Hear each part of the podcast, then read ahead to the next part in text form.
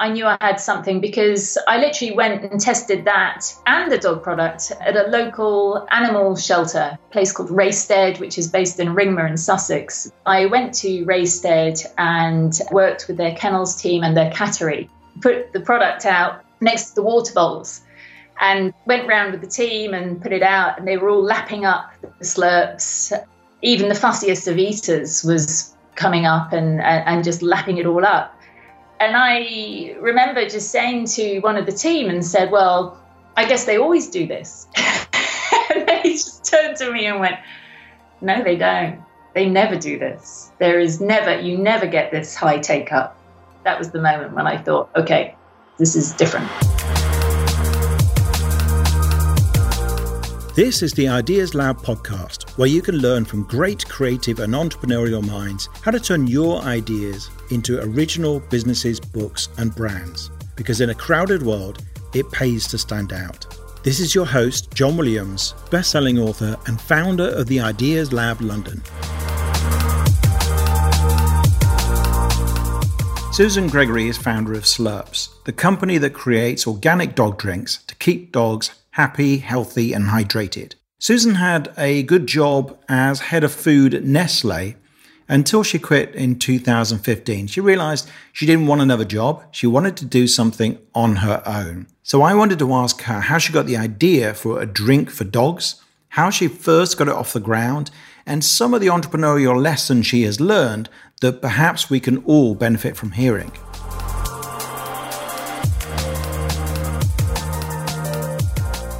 So, Susan, you've got a fascinating business here with Slurps, the hydration drink for dogs. I guess I would describe it as, uh, but I'd love to know how you describe it and also how you came up with that idea originally. Okay. Well, uh, we describe Slurps as nutritious drinks for dogs. Uh, pretty simple, really, um, on the basis that everybody worries about what they give their dogs to eat, but don't always think about how much their dog drinks. Um, and two out of three UK dogs don't actually drink the vet recommended amount. So that's where the idea was really to have something that was uh, super tasty, but also healthy and that gave a dog some nutritious. So, um, you know, so actually it, it encouraged the dogs to drink when perhaps water wasn't going to cut it. And how did you discover this? I mean, was, was this for your own dog? Yeah, actually, it was through the cat. Uh, the cat, uh, Bobbin, is no longer with us, unfortunately. Um, but uh, we went to the vet uh, with Bobbin, and uh, the vet said to us, "Your cat, uh, your cat's not drinking enough. She's she she really needs to drink more." And it's as soon as they said it, uh, you know, I thought, well, hold on, you know, we spend, well, I spent hours interrogating every single, you know, sort of label on what I was giving Bobbin and, to be fair, Ruby to eat.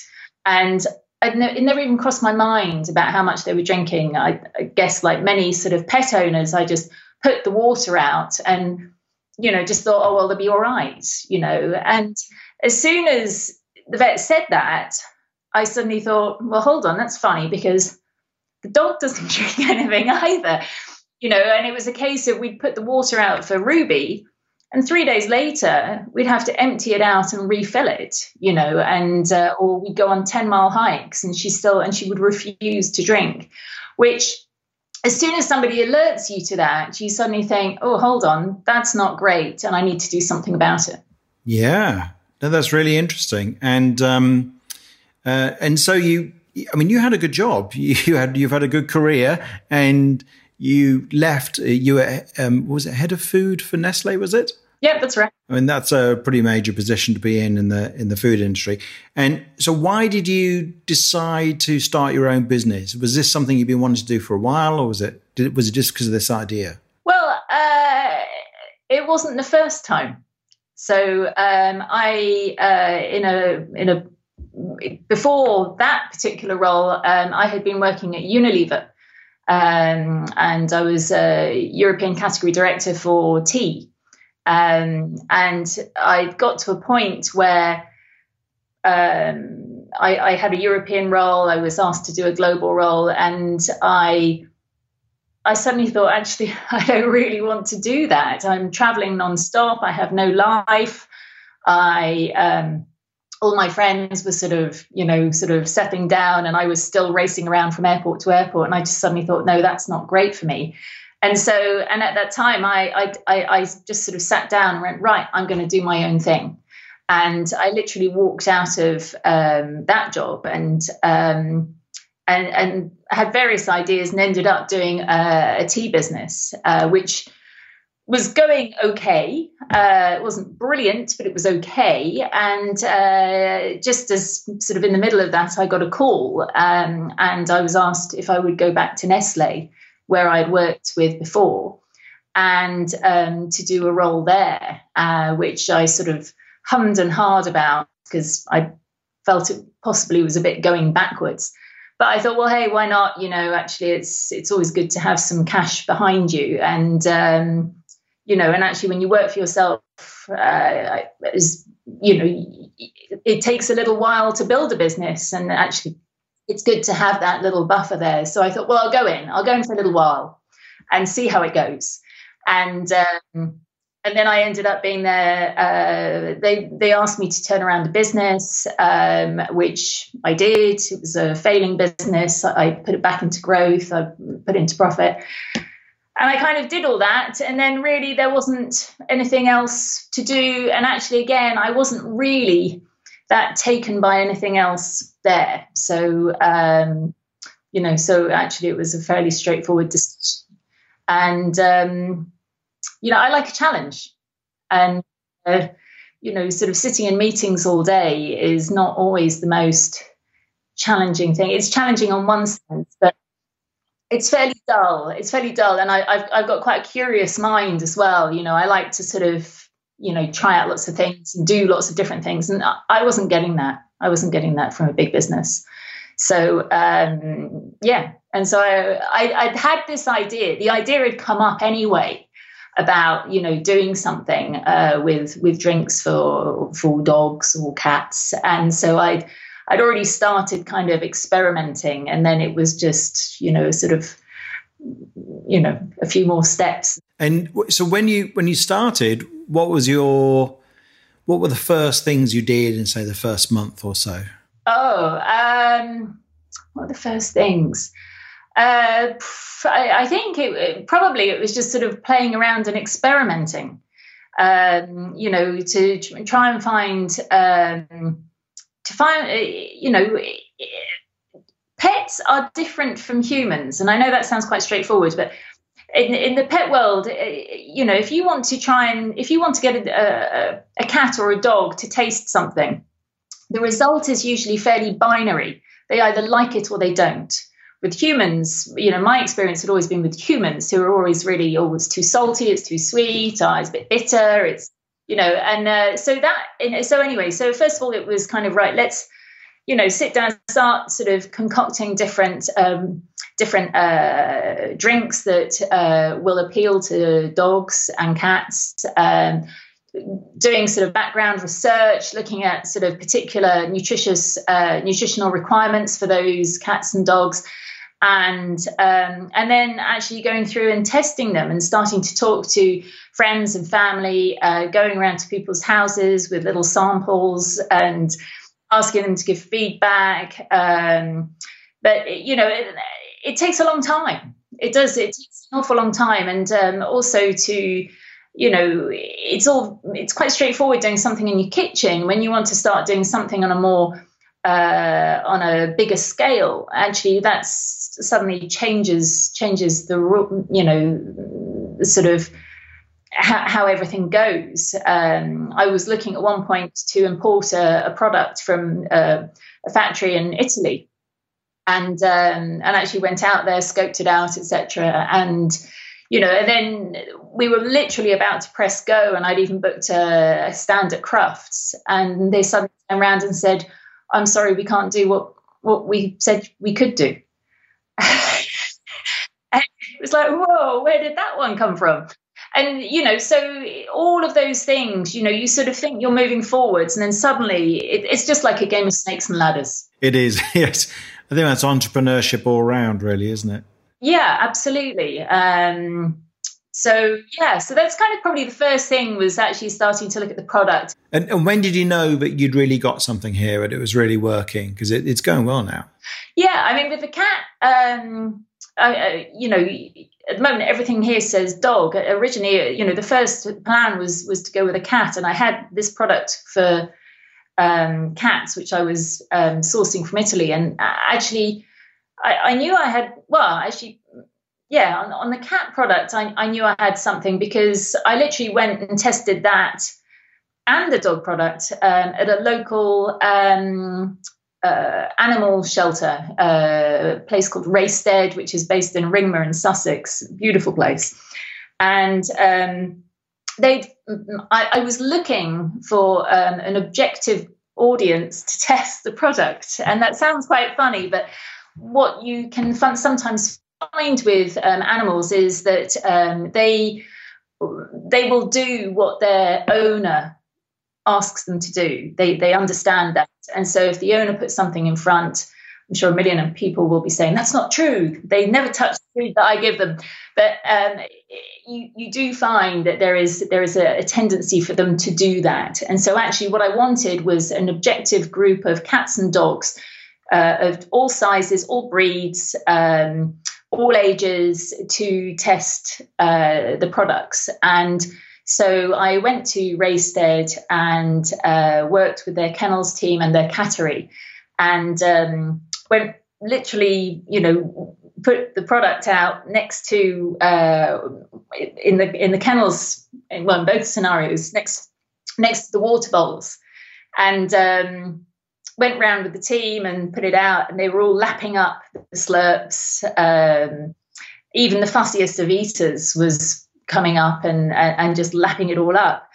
And I remember just saying to one of the team and said, Well, I guess they always do this. and they just turned to me and went, No, they don't. They never do this. There is never, you never get this high take up. And um, that's that's when I thought that was the moment when I thought, okay, this is this is different. Yeah, Oh, that's really exciting. So, wait, so there are cats and dogs where if you put a, a bowl of water out, they won't drink it, but you put out slurps, they do. So, what slurps got in it? You know, broadly speaking, and you know, don't have to reveal the secret formula or anything, but what's in it makes it different?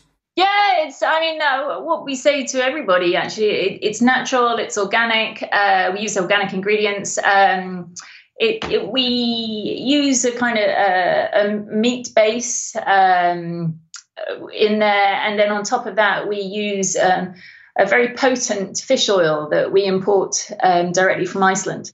And um, it's huge, got a huge um, omega 3 and 6 content, um, like half a gram of omega 3 per 100 mil portion, which most people will know that omega 3 is measured in either milligrams or even micrograms. It's rarely measured in grams. Um, and uh, because it's it's it, because it's quite potent. It it also stinks, and uh, so you know it, it's the combination of you know basically the ingredients and the ingredients itself that you know is basically stimulates um, the dogs in this case into into lapping it up um, and you know so it's great if you know your dog's a fussy drinker or just funny about drinking in certain environments or needs to build their hydration.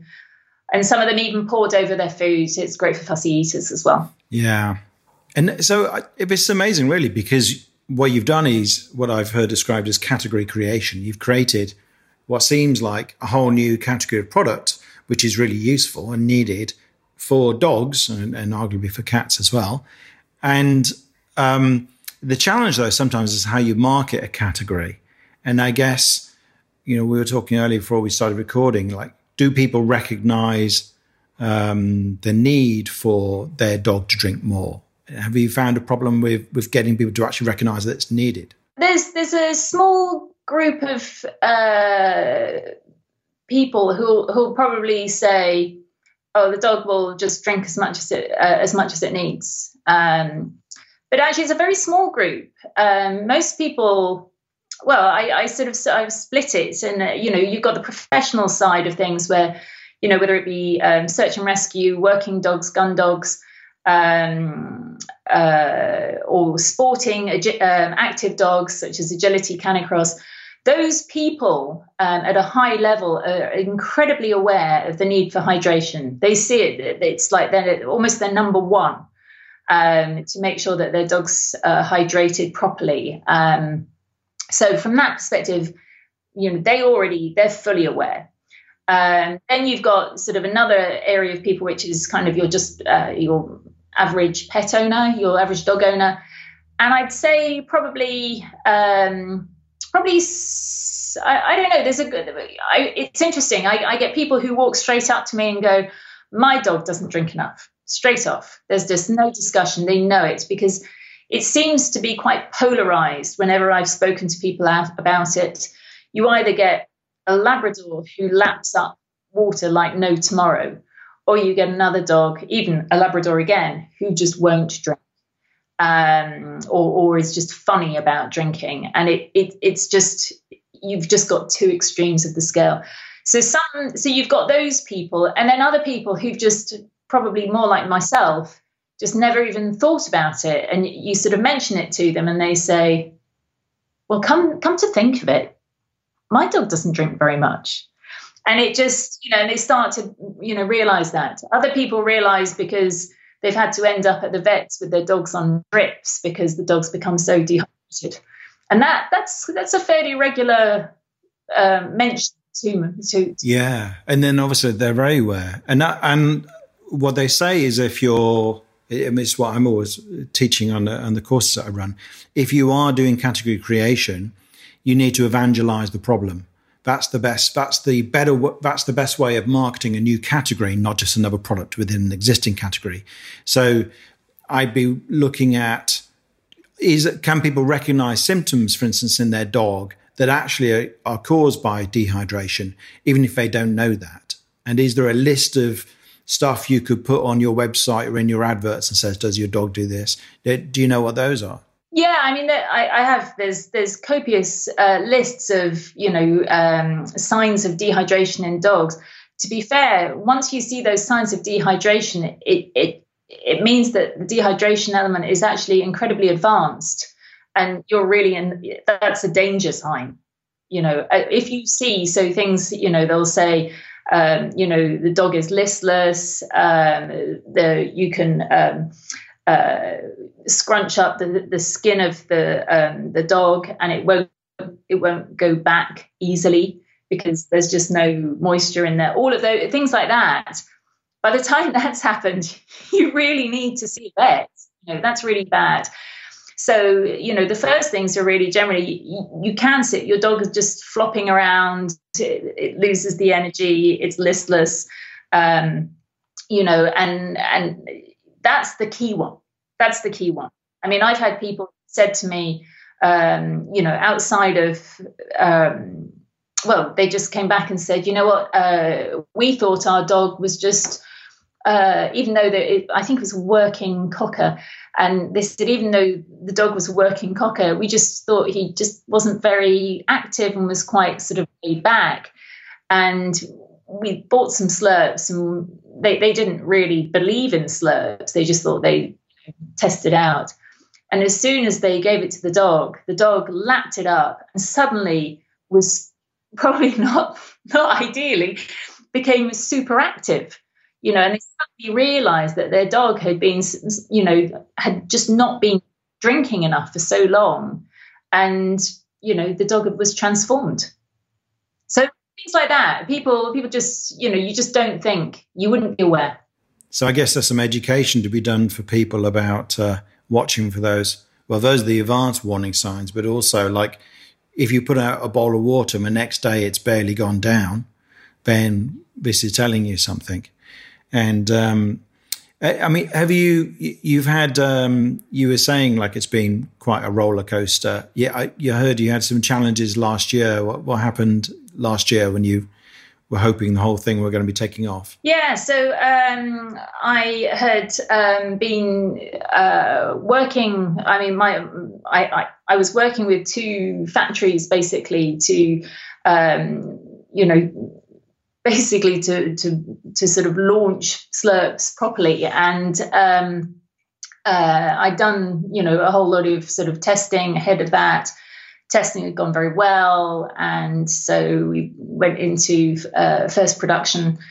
Um, and uh, the first two production runs came back with um, sort of uh, fair, sort of a kind of alarm bell, really, because um, the shelf life, which uh, originally had been worked out to be nine months from the original um, pilot tests, had suddenly dropped, and um, you know, so basically to to about two months, which is just not enough, and um, you know, and actually, even though I'd done uh, quite a lot of the background work, this, you know, this hadn't come through.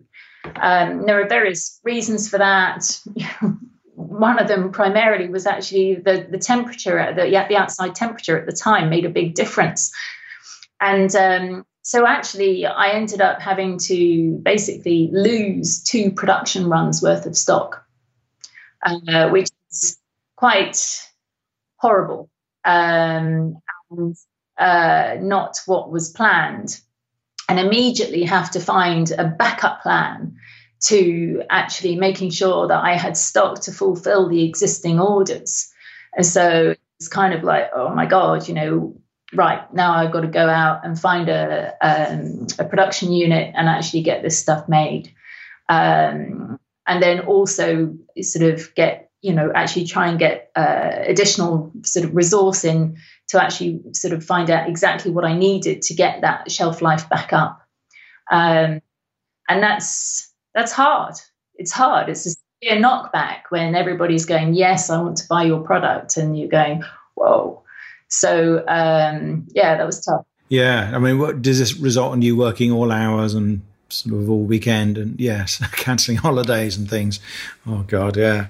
But yeah, that sounds like a typical entrepreneurial life. I mean, it, it was yeah it was partly that it was partly that and also partly just i had i had to literally um, you know my plans for the you know i just had to sort of put them on almost on hold until i got everything else sorted i just was able to keep you know the basics running but i, I realized that actually all my sort of you know my forecasts my plans for rollout etc etc you know, I, I, had orders coming in from France, I had orders coming in from other countries, and I just had to say no. Yeah, no, that's heartbreaking. And the summer last year didn't do you any favors in other ways, did it?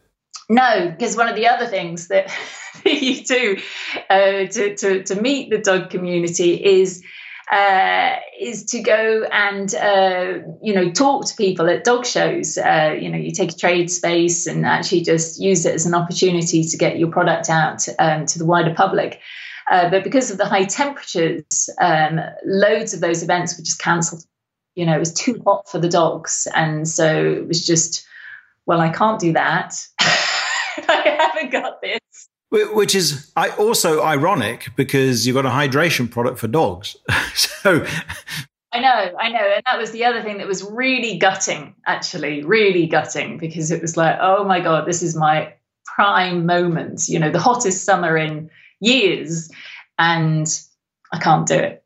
So, um, very frustrating. Have you had any um, any kind of haters who've taken against you? I mean, if you do anything in the public sphere, and, I imagine pet owners can be as vicious as anybody else.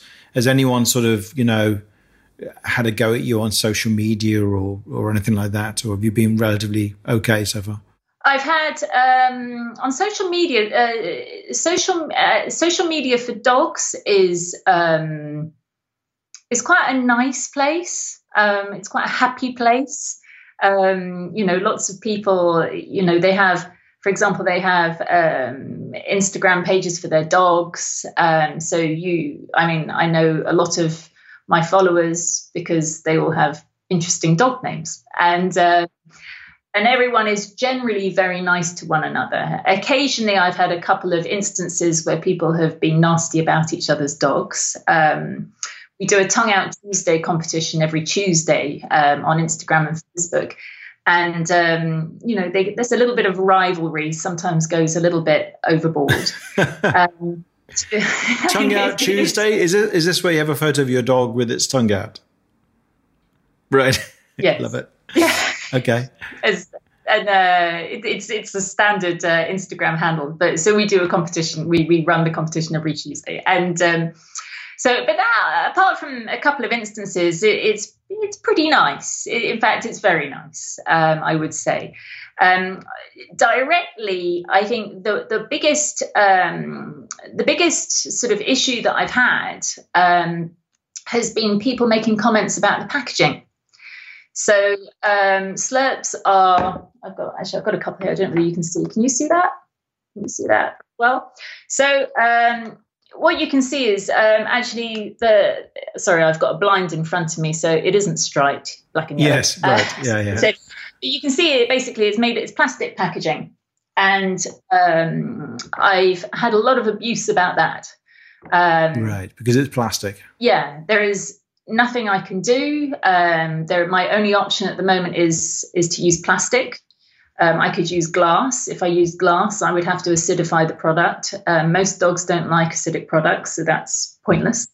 Um, you know, other sort of plastic alternatives, such as things like cornstarch, um, I can't use because actually we heat treat the product inside the pack. Um, so it needs to withstand 120 degrees. Cornstarch won't support that. So right now, um, I have one option, which is plastic. And um, you know, the one on a positive note, uh, it's you know it reduces down very flat, um, so it, it's not bulky. It does take up lesser amount of space, but I would like to change out of plastic. I don't want to use plastic but you know if if i'm if there's somebody standing there saying i need a product because actually last week my dog was at the vet's on a drip um, you know actually the, health of the dog is more important. And so in the initial term i, I, I have to use plastic. But as say as soon as an alternative becomes available then i will move to that. So that's where my that's what and, and the people who make comments just seem to believe that there is uh, there are or there is always an alternative to plastic you know and if there is and i don't know it i would love to know it so you know that would be great uh, but at the moment i've spoken to many many people many packaging experts and they've told me this is my only option yeah yeah i have a client who's uh, who, who's branded as the packaging oracle and uh, so she has any ideas, I'll get to tell you. But I imagine you, you're pretty familiar with everything that's out there already. So, um, uh, one final question, which which is, is there anything you wish you'd known right at the beginning for you for you know now, or perhaps another way of putting it is, is for anybody else who's listened to this and has an idea for a product, whether it's a physical product, it could be something else, um, but particularly physical products, and they want to get out into the world What's the number one bit of advice you think they need to know if it isn't obvious? Uh, it's really hard. right. A lot of people might say that's obvious. No, but a lot of people have these ideas, don't they? they go, I've got a great idea for a vegan this, that, or the other, and you go like, okay, but the idea is like what a very small part of the whole thing. Yeah. So if you think it's really hard, it's a lot harder than that.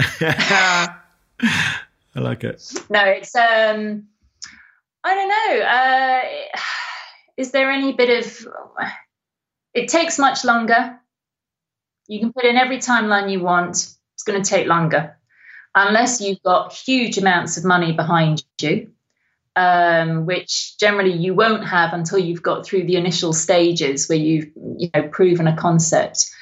Um, it's really hard. I'm going to keep saying uh, it's, but it's also um, you know, and you have to be, you have to just try everything. You know, it, it's funny how a lot of people just kind of say, oh, well, you know, I can, you know, I'm good at developing products. Well, actually, that's no good. You have to be good at developing products. You have to be good at selling products. You have to be good at doing your finance. You have to be good at the technical. You have to be good at, um, you know, doing your numbers, um, talking to people, um, you know, sourcing products, finding them, you know, stock management. You have to do everything. And um, particularly in a product uh, in a product related um, sort of uh, business, you you really have to think about everything. Um, you know, I've I've got 25 things at least on my on my to do list for this afternoon, and they're all different. I mean, I like that. Yeah, yeah, no, so do I. I agree. But some people don't.